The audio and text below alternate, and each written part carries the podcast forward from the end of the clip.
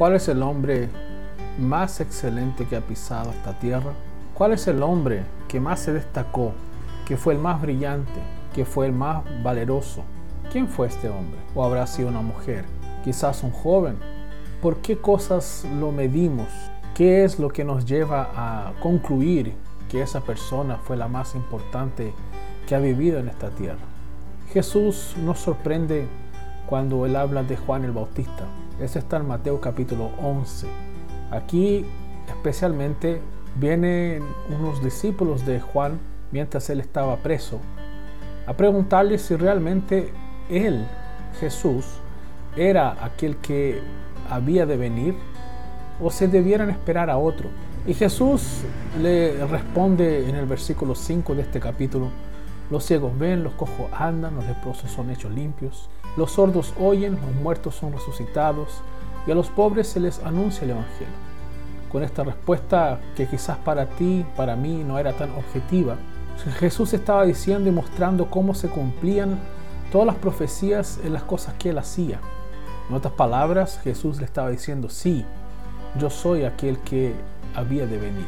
Cuando estos discípulos se alejan, Jesús da testimonio de Juan y él pregunta en el versículo 7, ¿qué salieron a ver en el desierto? ¿Una caña sacudida por el viento? Entonces, ¿qué salieron a ver? ¿Un hombre vestido de ropa delicada?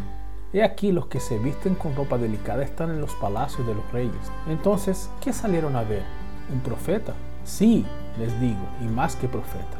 Jesús estaba utilizando los patrones de aquella época que son bien parecidos a los nuestros, porque nosotros valoramos aquellos que tienen ropa fina, aquellos que se destacan por, los atuendos que usan y por la manera en que viven.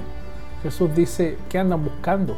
Andan buscando gente que se destaque por lo que viste, por lo que tiene. No, porque ahí, en ese desierto, había un hombre, sí, un hombre que no tenía ropas delicadas, como dice Jesús, o ropas finas. Un hombre que vestía pieles de animales, que comía miel. Un simple hombre, pero que Jesús dice de él que no se ha levantado entre los nacidos de mujer ningún otro mayor que Juan el Bautista.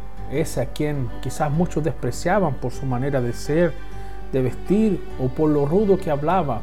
Jesús dijo que fue el mayor hombre que ha pisado esta tierra. No hay otro mayor que Juan el Bautista. Pero también Jesús dice, sin embargo, el más pequeño en el reino de los cielos es mayor que él. Juan, según Jesús, fue el mayor hombre que ha pisado en la tierra.